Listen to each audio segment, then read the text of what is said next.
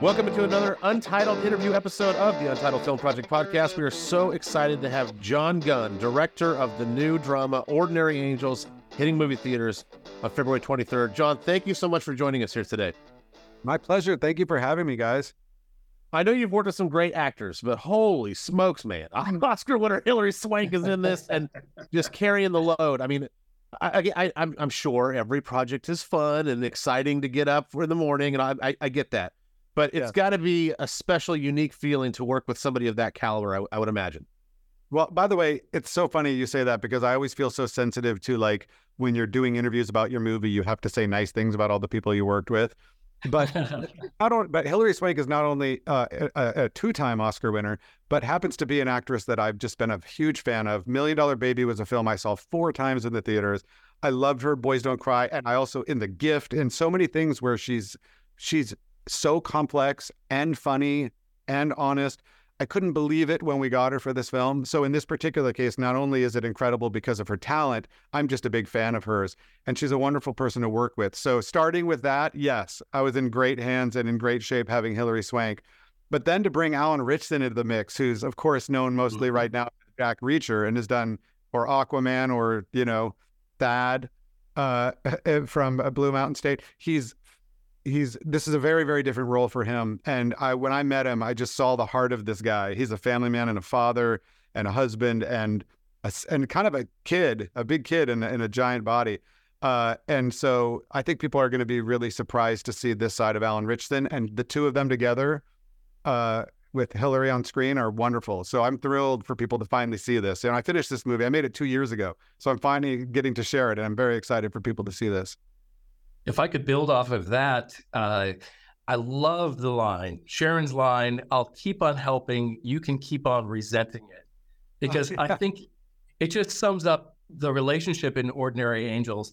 Can you can you talk about how you approached that really kind of odd, you know, love hate, maybe not hate is is not the right word, yeah. between uh, Alan and Hilary's characters and and how you you know talk to them about those roles.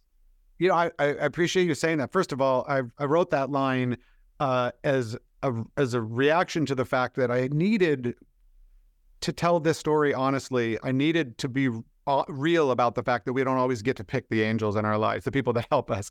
You know mm-hmm. ed is a man very much in need but he's a proud man who doesn't want help. Sharon is a woman that's going to help him whether he likes it or not and the truth and when i met the real people like you know they love each other but like sometimes they annoy each other you know?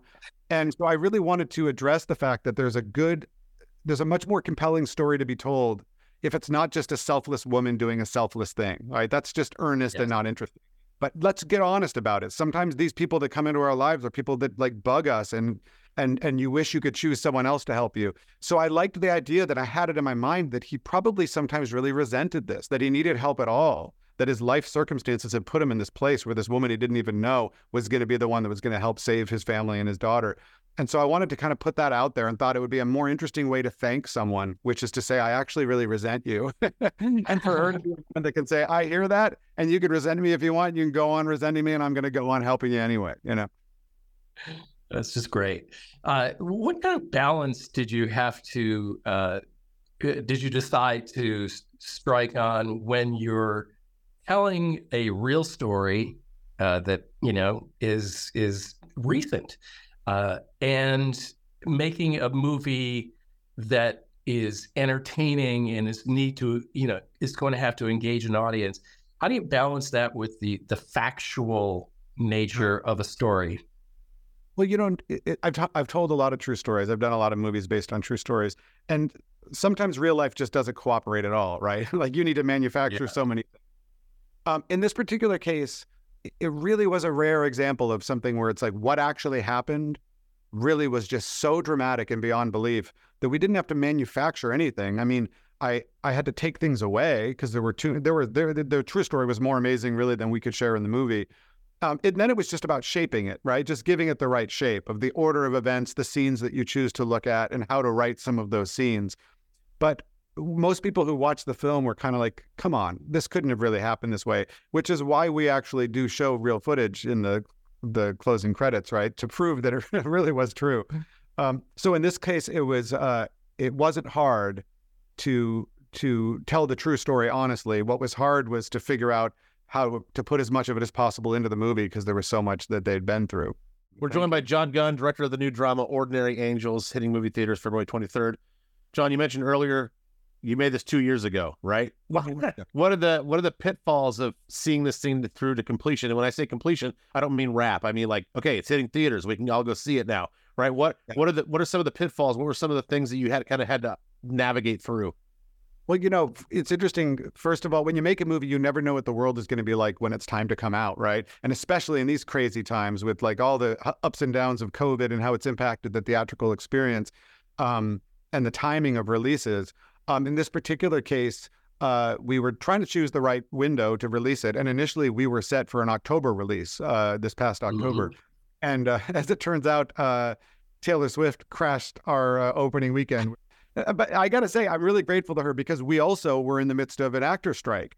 And so we weren't able to do press with our actors. And when you've got a two-time Oscar winner like Hilary, and with, you have Alan Ritchson on your on your cast, you want them to be able to do press. So I was I will forever be grateful to Taylor Swift. She gave us an extra few months. Uh, she she got us to the other side of a strike so that when we landed in February, it felt like the perfect time, you know. And so this is the right moment to release the movie. I think people are excited to see true stories, unique stories fresh stories in theaters again. Um, people are going out to see these communal experiences. This is an uplifting movie. It's a fun, inspiring movie, and uh, and so I and I feel like it's one that is best shared with a crowd. I mean, I've seen it with a lot of crowds. There's a lot of laughter in this film when you see it with a crowd, and she's sort of this Erin Brockovich character that is a joy to watch. And and there's a lot of heart in the story as well. So I'm really really grateful that we got to come out when we did and we didn't time it all this way intentionally, but I think it worked out for the best. Dave Matthews is a producer. He has a producer credit on this, and as a veteran yeah. of 42 Dave Matthews shows, like myself, right? I have to ask this. I have the opportunity. So, uh, songs like Two Step, Bartender, Time Bomb, they certainly speak to his wrestling with faith. Okay, but Ordinary Angels has a faith based message. It's hard.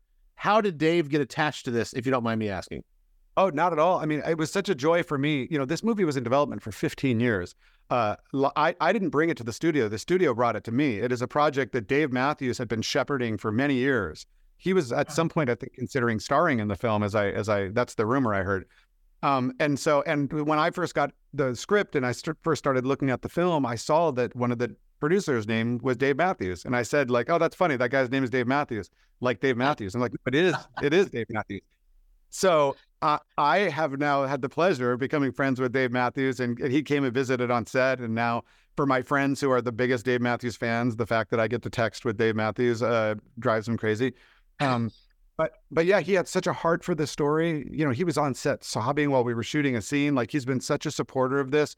He wrote an original song. He recorded an original song for uh, a cover of Pretty Bird that plays in the closing credits that I think they're releasing on the radio this week. Um, so he's and we used uh, space between his song in one of our trailers. So he's uh, his fingerprints are all over this movie. His passion is what got it to the studio, which is what got it to me. So he's been a great partner and just super cool to get to work with Dave Matthews. Jon, thank you so much for doing this. We really appreciate your time. Uh, I got to nerd out with you about Dave. I appreciate that, but also just I hope everybody goes to see this. It's it's a great story, great performances, and it really does bring that uplifting kind of feel good mentality back to the screen with those laughs you mentioned. Thank you so much for doing this. Yeah. Thank you so much. Appreciate your time.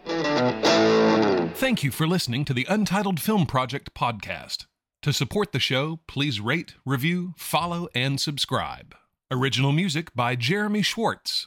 Special thanks to the Music City Film Critics Association. Editing and post production by Jeremy K. Gover. Voiceover by Chad Bennett.